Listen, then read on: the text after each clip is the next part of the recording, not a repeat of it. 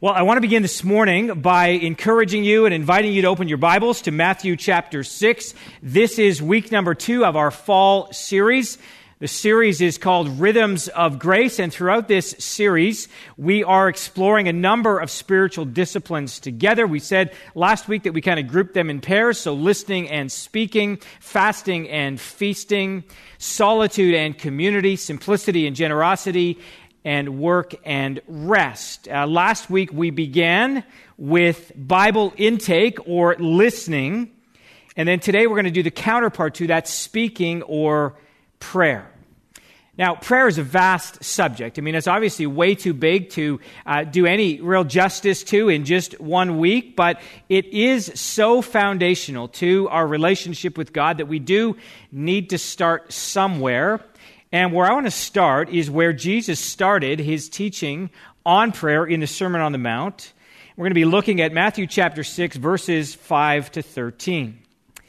Now, before I read that for you, I just want to say that, that while there is much that we can and should learn about the practice of prayer, things like finding a consistent time and place and having a good structure to our prayer times, at the heart of a healthy prayer life is a healthy relationship with God. Jonathan Aitken is a former member of parliament in Great Britain. And in a passage that I think many of us can identify with, he compares his early relationship to God with that of a bank manager.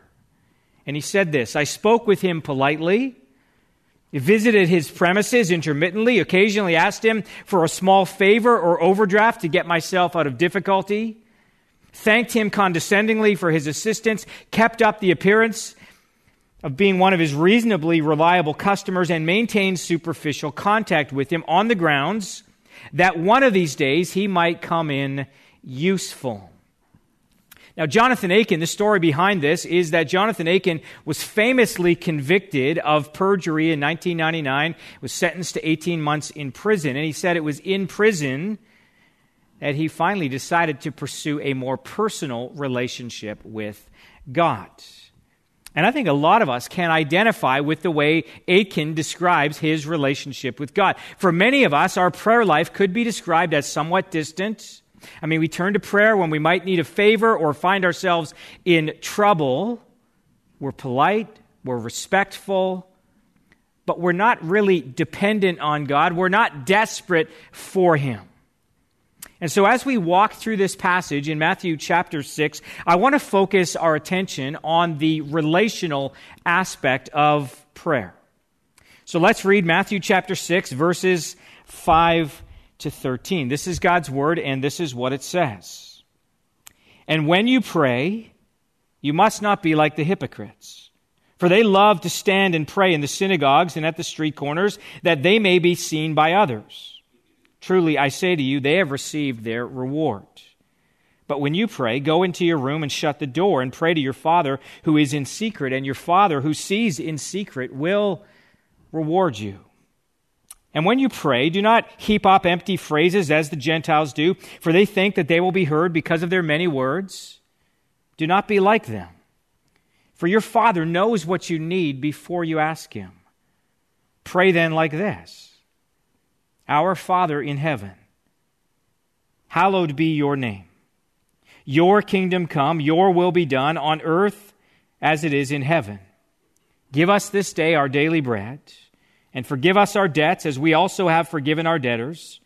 And lead us not into temptation, but deliver us from evil. Well, you know, we could spend a week exploring each of the petitions in the Lord's Prayer. I actually covered this prayer or treated this prayer in way more depth back in 2013. But today I, I want to draw your attention to five truths that are just meant to help you grow in your relationship with God through the practice of prayer or the rhythm of prayer. And the first one is to see prayer as a summons and an invitation. So this passage begins with Jesus saying, And when you pray. In fact, he says it three times in quick succession. He says it in verse 5, and when you pray, you must not be like the hypocrites. In verse 6, but when you pray, go into your room and close the door. And verse 7 And when you pray, do not heap up empty phrases. Jesus expected his followers to pray and to pray with regularity. There is a summons or a call for us to pray. All through the New Testament, you find Christians are called or summoned or commanded to pray. So Paul will say things like, rejoice in hope, be patient in tribulation, be constant in prayer. Elsewhere, he says it this way continue steadfastly in prayer, being watchful in it with thanksgiving. And many of us are familiar with one of the shortest verses in all of the New Testament, 1 Thessalonians 5:17, which says, "And pray without ceasing." So Christians are summoned, they're called to pray. There's an expectation, and we could say an obligation for us to pray. Martin Luther said it this way He said, As it is the business of tailors to make clothes and of cobblers to make shoes, so it is the business of Christians to pray. So there is a duty, there's a summons, there's a call to pray. Just as a general rightly expects to hear from his soldiers on the battlefield, God expects us to pray, to communicate with him, to maintain contact. But prayer is more than a summons or an expectation. Behind that summons is an invitation. It's an invitation to a relationship with the living God. Now, last week I told you that the first two weeks of this series were foundational listening and speaking, Bible intake and prayer. And I said that they are like the, the breathing in and the breathing out of the Christian life. We will not survive without these things. But there's a, a reason we did them in this order listening and then speaking. At its most basic level, prayer can be defined as talking to God or speaking with God. But what we shouldn't forget is that what we shouldn't forget is who it is that has initiated the conversation.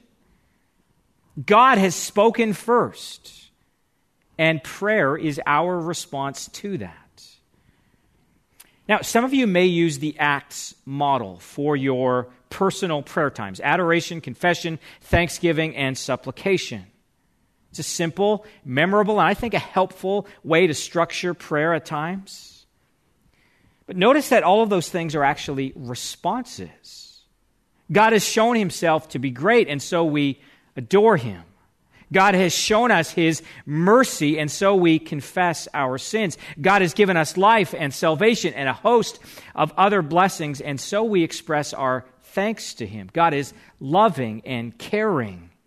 And so we petition Him for ourselves, our family, our friends, and our world. That's supplication. All of those things are a response to who God is and what He has done. God has spoken first, and prayer is our response to that. So it's a relationship with God, a relationship with our Heavenly Father that's at the heart of what Jesus is saying here. Jesus tells us to go into our room, to shut the door, and to pray to our Father who is in secret.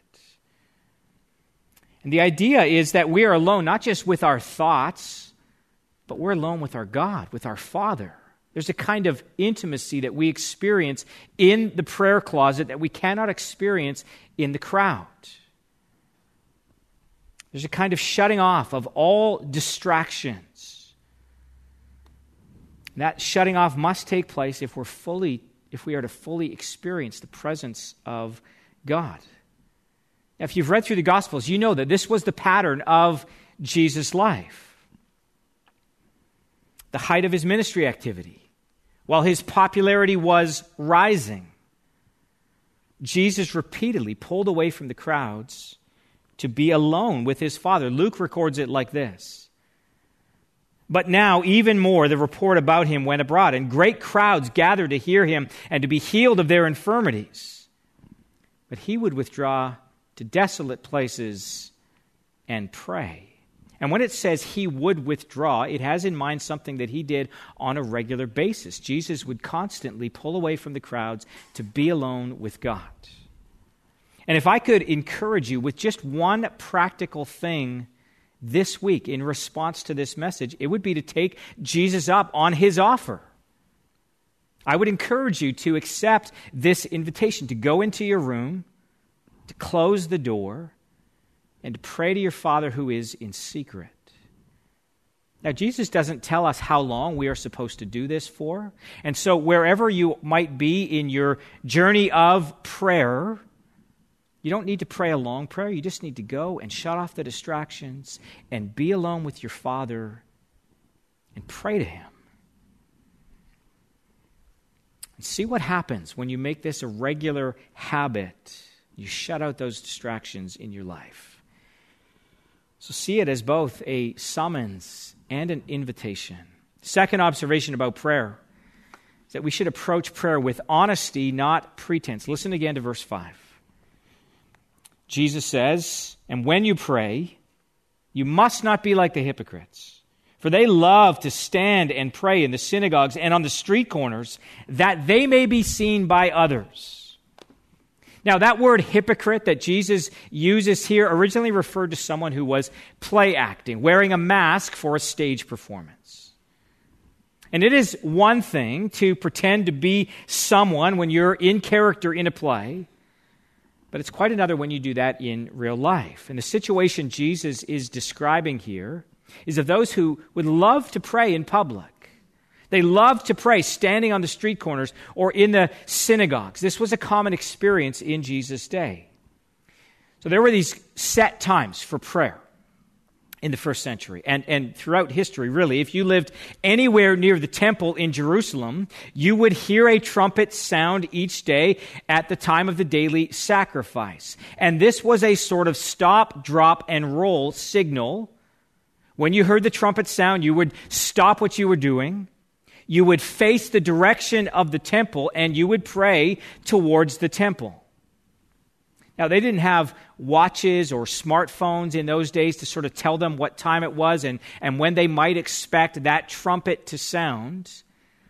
But many people had this, you know, good internal sense of time. And for some people, they kind of turned it into an art form. They would just happen to be at, you know, the busiest of the street corners or right near the synagogue when that trumpet would sound so everyone could see just how pious they were as they would pray with outstretched arms and loud voices. And I think this word that Jesus gives here about our public and private lives is so important in our day. I mean, we live in the Instagram age. Everything is done for the camera, everything is done to be seen by others. And this entire section of the Sermon on the Mount has something to say about that. Back in verse 1 of chapter 6, Jesus said this Beware of practicing your righteousness before other people in order to be seen by them. For then you will have no reward from your Father who is in heaven. He's going to go on to talk about how that relates to giving. He's going to say, Don't announce it with trumpets so that others will praise you. At the end of the section, he's going to apply that to fasting. And he's going to say, And when you fast, do not look gloomy like the hypocrites, for they disfigure their faces, that their fasting may be seen by others. And he says the same thing about prayer. I think this is the problem with so much of the virtue signaling we're currently seeing. What's important is not that you have virtue, but that everyone knows that you have virtue, or at least they think that you have virtue because you've signaled it. You've done everything to be seen by others. But Jesus tells us plainly we're not supposed to pray in a way that draws attention to ourselves. We're supposed to go into our room, shut the door, and pray to our Father who is in secret. Prayer is a place to drop all pretense and this should actually be super freeing to us. This is where the honesty part of the equation comes in. See, when we go into our room, close the door, and pray to our Father in secret, we don't have to pretend. We don't have to try to impress Him with fancy words or lengthy prayers. We don't have to pretend to be something that we are not. Jesus is going to go on to say that our Father knows what we need before we even ask Him. Now, I'll have more to say about that in a minute, but at least one of the implications of that is that God knows us at the deepest possible level. And if He knows us at the deepest possible level, it means that we don't have to pretend before Him. Honesty is, in prayer is so important if this is ever to become a sustainable pattern in our lives. You know, the Psalms were known as Israel's songbook and prayer book. I love what John Calvin said about the Psalms. He said, No one will discover in himself a single feeling that is not reflected in the Psalms. All griefs, sorrows, hopes, fears, doubts, cares, anxieties, in short, all those tumultuous agitations of the soul are expressed in them.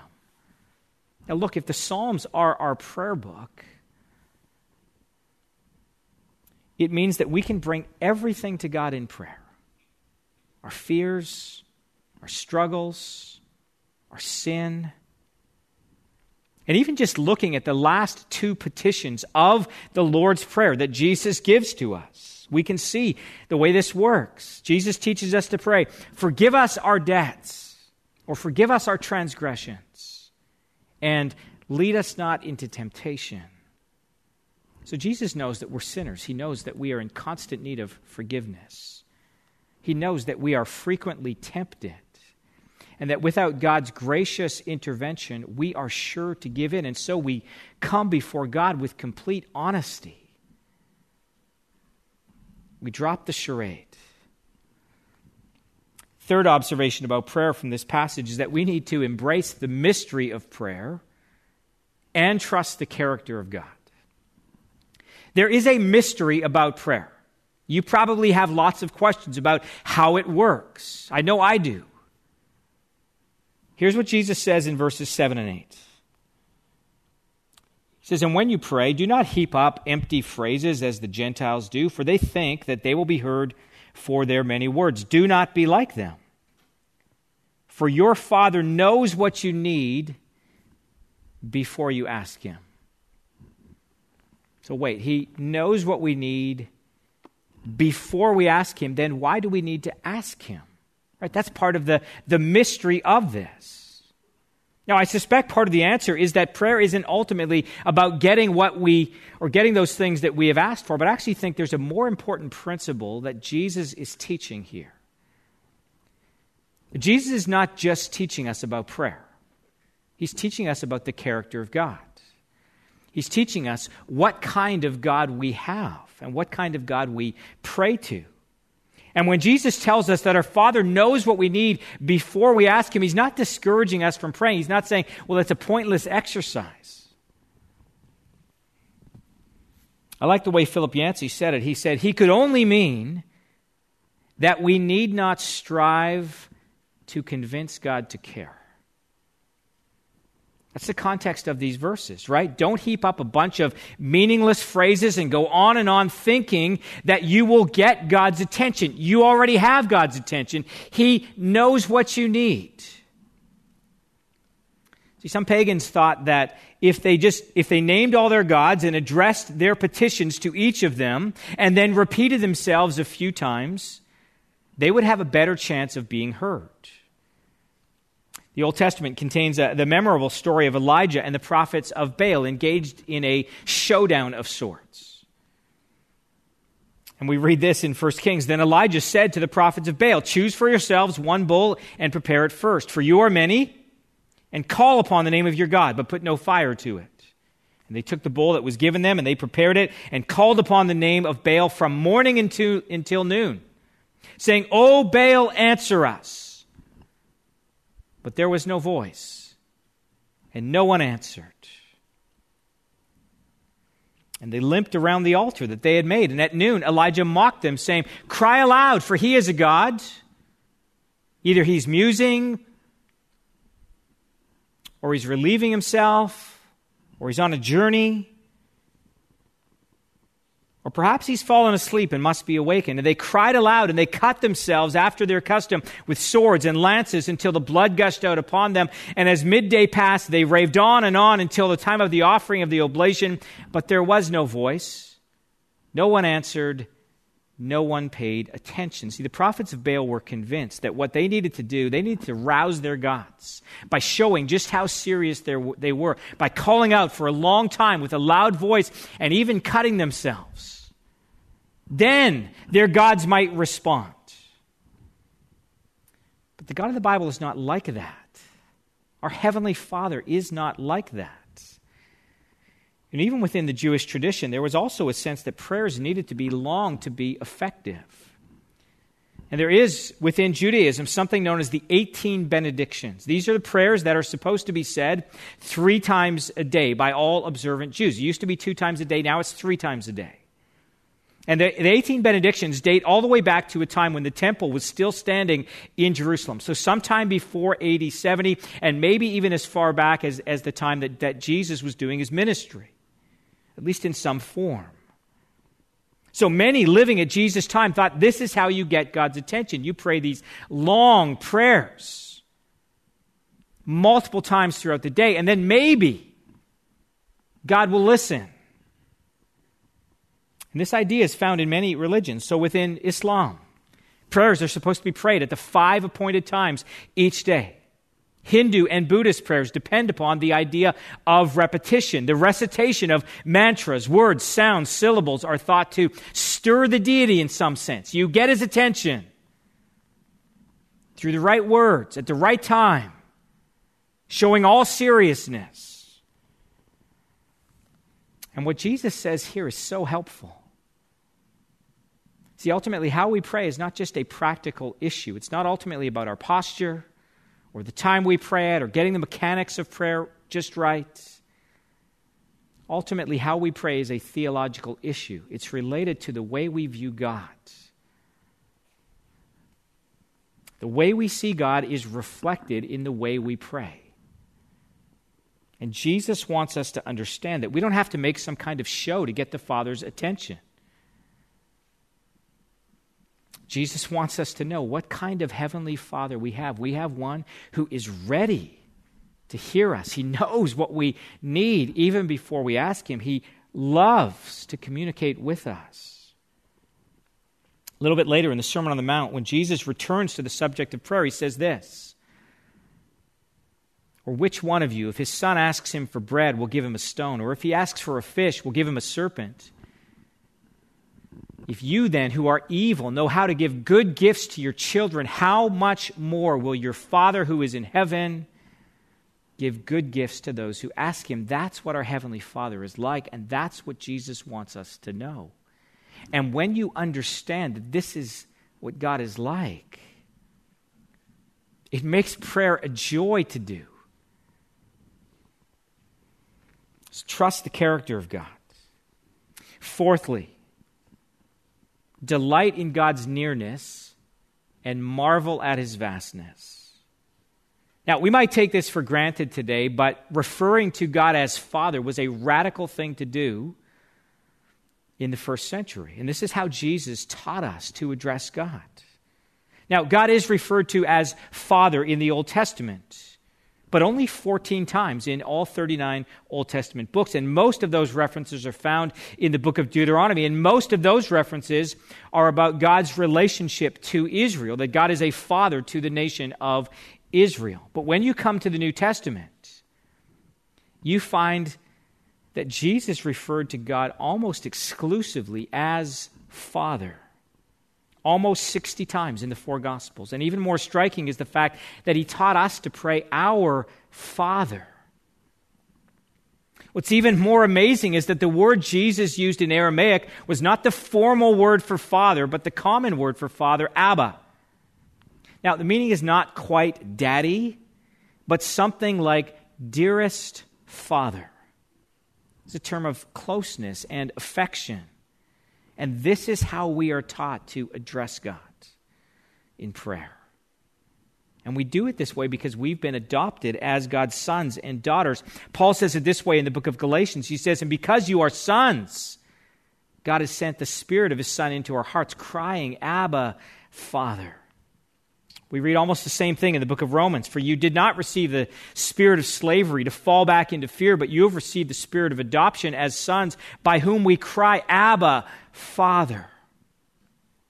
The Spirit Himself bears witness with our spirit that we are children of God. J.I. Packer considers one's grasp of the father of God's fatherhood and of one's adoption as a daughter or a son as of essential importance in the Christian life. Here's what he said If you want to judge how well a person understands Christianity, find out how much he makes of the thought of being God's child and of having God as his father. If this is not the thought that prompts and controls his worship and prayers and his whole outlook on life, it means that he does not understand Christianity very well.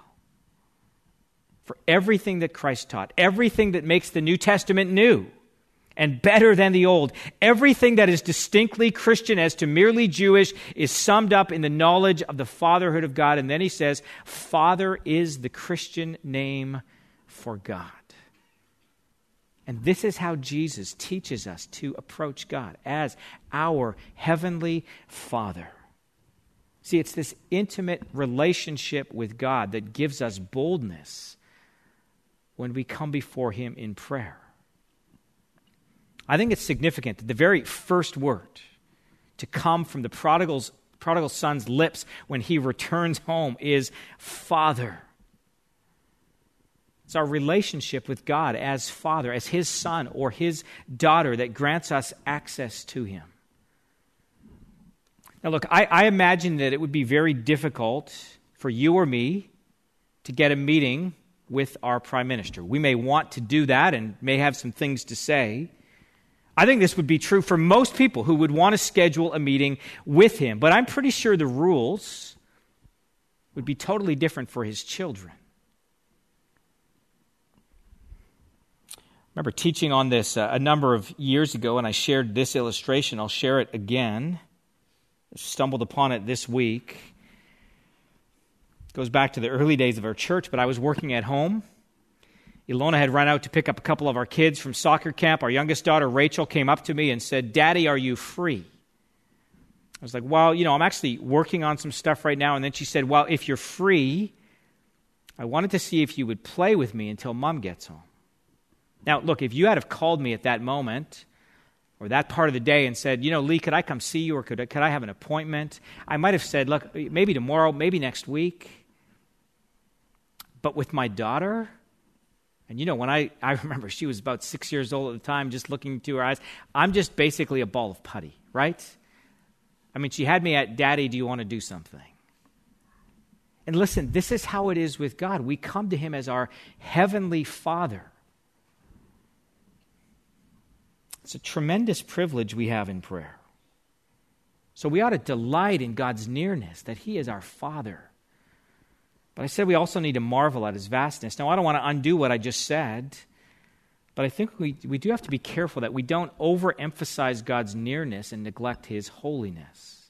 If one mistake we can make is to think of God as being distant and remote, another is to think of Him as some sort of celestial teddy bear. Right? This is the idea that God exists for our personal comfort. We think of him as though he were a, a doting but daft uncle. He's just kind of there for, for whenever we want. And this is not just a problem that's out there somewhere. Some churches even present a view of God that's not quite heretical or blasphemous, but so shallow and irreverent that people's view of God becomes totally lopsided. So, Lifeway Publishers, one of the largest Christian publishers, recently put out a devotional guide for Gen Zers, and it sought to translate some of the verses from the Bible in more up to date language. So, John 1 1 is a familiar verse. It says, In the beginning was the Word, and the Word was with God, and the Word was God. Here was Lifeway's rendering. Since day uno, there was cap G. Big J was chillin' with cap G, and Big J was cap G. Now, listen, I get what they're trying to do, but that's the kind of thing that denigrates God's name rather than makes it hallowed. And so, while we want to understand God is our Father, we have to remember He is our Father in heaven. Shouldn't diminish the wonder we have that God would care for the concerns of our lives. It should actually enhance it the fact that he is in heaven or in the heavens, that he's cosmic, means that He's the only one who can do what it is that we are asking for in prayer. So our response to this knowledge should be the same as the psalmist. What he said in Psalm 8, O Lord, our Lord, how majestic is your name in all the earth. You have set your glory above the heavens.